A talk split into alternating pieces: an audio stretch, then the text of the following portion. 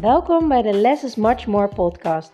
De podcast waarin je alle ins en outs komt te weten over minimaliseren en hoe je snel rust en ruimte in je huis creëert.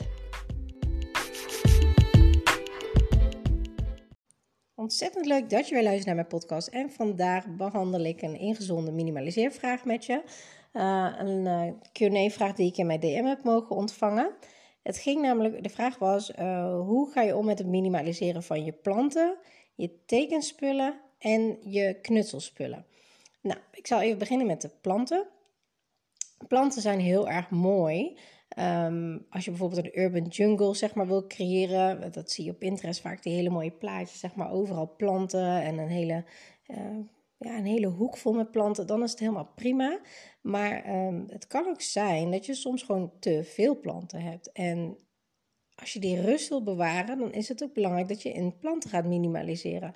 Want het is namelijk um, te veel visuele prikkels die je waarneemt, maken je huis onrustig. Heb je minder visuele prikkels, heb je een rustiger huis. Zo simpel is het eigenlijk. Um, dus ook je planten. Maar hoe ga je er dan mee om? Want heel veel mensen vinden het gewoon lastig om een plant te minimaliseren. Nou, wat ik eigenlijk altijd zeg uh, tegen mijn klanten ook is: haal alle planten uit je hele huis weg. Uh, zet ze op één plek even tijdelijk neer, zo'n soort experiment. Uh, zet een aantal planten terug waarvan je denkt, ja, daar wil ik echt een plant hebben. En dan ga het ervaren. Ga kijken wat het voor je doet. En misschien vind je het na een paar dagen gewoon te, te kaal. En dan pak je er wat planten bij. En misschien zeg je van ja, nou, ik vind het eigenlijk wel goed zo. En dan moet je een keuze gaan maken wat je gaat doen met uh, minimaliseren van je planten. En vaak het probleem met minimaliseren is, is dat we het eigenlijk niet meer in ons huis willen hebben, maar eigenlijk ook niet weten waar het heen moet. Waardoor we dat zonde vinden of lastig, waardoor we het uiteindelijk maar niet uit ons huis halen. Dus wat gebeurt er dan? Dan blijft je huis gewoon net zo vol als dat was. En dat werkt dus niet. Dus ga zoeken naar een goed thuis. Ik weet van planten dat ze heel goed te verkopen zijn op Marktplaats. Um, daar kun je ze aanbieden. Er zijn ook zelfs uh, speciale uh, planten. Asiels noemen ze dat, geloof ik. Uh, daar kun je planten um, zeg maar aan doneren en hun zoeken dan weer een andere plek voor. Um, Google er maar eens op of op Facebook kom je die wel eens tegen of op Instagram. Uh, zoek er maar eens op, want het zijn gewoon mensen die een soort plantenasiel runnen. En dan kun je ook weer een andere plant redden en weer vandaan halen. Dus dat is een heel erg tof initiatief. Uh, dat kan. En mocht je planten hebben die eigenlijk al wel een beetje gewoon zijn beste tijd hebben gehad, ja, dan kun je ze het beste gewoon in de groene kliko doen. Dan worden ze gecomposteerd en weer terug tot, ja, circle of life, weer terug tot aan compost gebracht. Dus um, dit is uh, mijn antwoord op de vraag van hoe ga ik om met mijn planten te minimaliseren. Uh, de volgende of aanvullende vraag was: uh, wat doe ik met mijn knutselspullen? Um, de vraag is: waar knutsel je mee? Wat voor projecten doe je? En hoe vaak doe je die? En wat heb je daar echt voor nodig? En waar zou je graag willen knutselen? Welke ruimte in je huis? Dat zijn allemaal van die dingen waar je over na moet denken voordat je überhaupt een keuze kan gaan maken om te gaan minimaliseren. Nou, dit zijn er wat oppervlakkige vragen. Ik heb, ik heb nog 40 of 50 andere vragen die je zelf kan stellen, waardoor je gewoon uiteindelijk gewoon het antwoord krijgt. Je weet het gewoon meteen.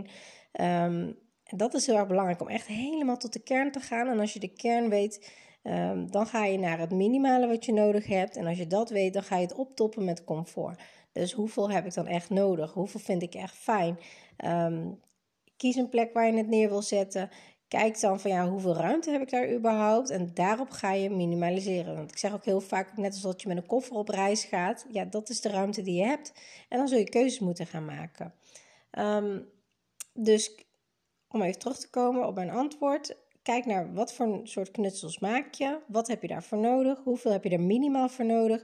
Hoeveel wil je er graag voor hebben? Dus jouw optoppen zeg maar met comfort. Welke plek in je huis wil je het hebben en hoeveel ruimte heb je daar? En als je daar helemaal doorheen gaat, dan ben je al een enorm eind daarmee. En dan kun je veel makkelijker keuzes maken. Voor tekenen hetzelfde verhaal. Dat was het derde deel zeg maar, van deze vraag. Wat doe ik met mijn tekenspullen? Ja, de vraag is, uh, teken jij veel of niet? Uh, waar teken je mee? Uh, hoeveel vind je dan fijn om te hebben? Um, kijk, mijn zoontje vindt het leuk om te tekenen, maar die heeft dan één setje potloden genoeg en een, setje stiften.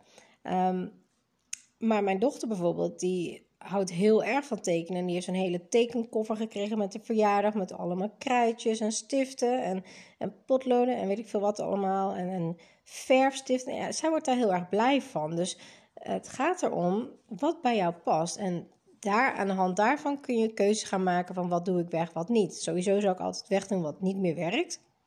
En ja, heb je te veel, ja, dan kun je het uh, loslaten. Ik zeg altijd 25 tot 50 procent van de spullen moeten echt weg. Dus um, als je echt rust in je huis wil gaan creëren. Dus ga daar ook een shift in maken van ja, maar wat vind ik nou eigenlijk belangrijk en hoe ga ik daarmee om? En hoeveel heb ik nou eigenlijk echt nodig? Dus het blijft constant terugkomen op die kernvragen. Op die vragen van ja, maar hoe dan en wat dan? En um, dat zijn eigenlijk vaak ja, de oplossingen die er zijn. Um, elk huis is natuurlijk weer anders. Elke ruimte is anders. Elke persoon is anders. Dus het is echt wel heel veel maatwerk. Um, dat is ook een van de redenen waarom ik mijn online trainingen doe en mijn één op één video coaching schools. Omdat ik daarop echt precies op de situatie van degene kan afstemmen. Wat het uh, makkelijkste is en wat het fijnste werkt, waardoor het ook opgeruimd blijft in een huis. Dus daar kan ik geen antwoord op geven op de podcast, want dat is echt specifiek per persoon.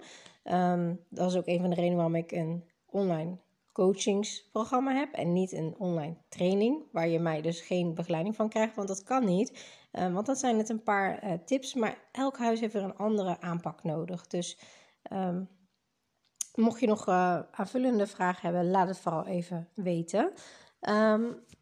ik ben heel erg benieuwd heb jij last van de knutselspullen als je dit luistert? Of tekenspullen of andere hobbyspullen waar je tegenaan loopt waarvan je eigenlijk niet zo goed weet wat je ermee doet? Dus stuur maar even een foto via de DM, dan kan ik even met je meekijken. Vind ik ook altijd fijn, um, want dan kan ik precies zien hoe en wat. En um, verder wens ik je een hele fijne dag vandaag.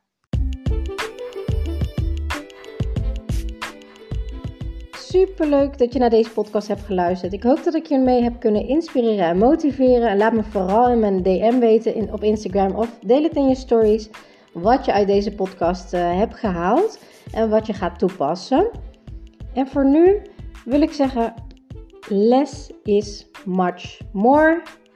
En als je de technieken gaat toepassen, dan ga je merken wat voor een enorme shift, een life-changing shift minimaliseren in je leven gaat hebben. Let the magic begin.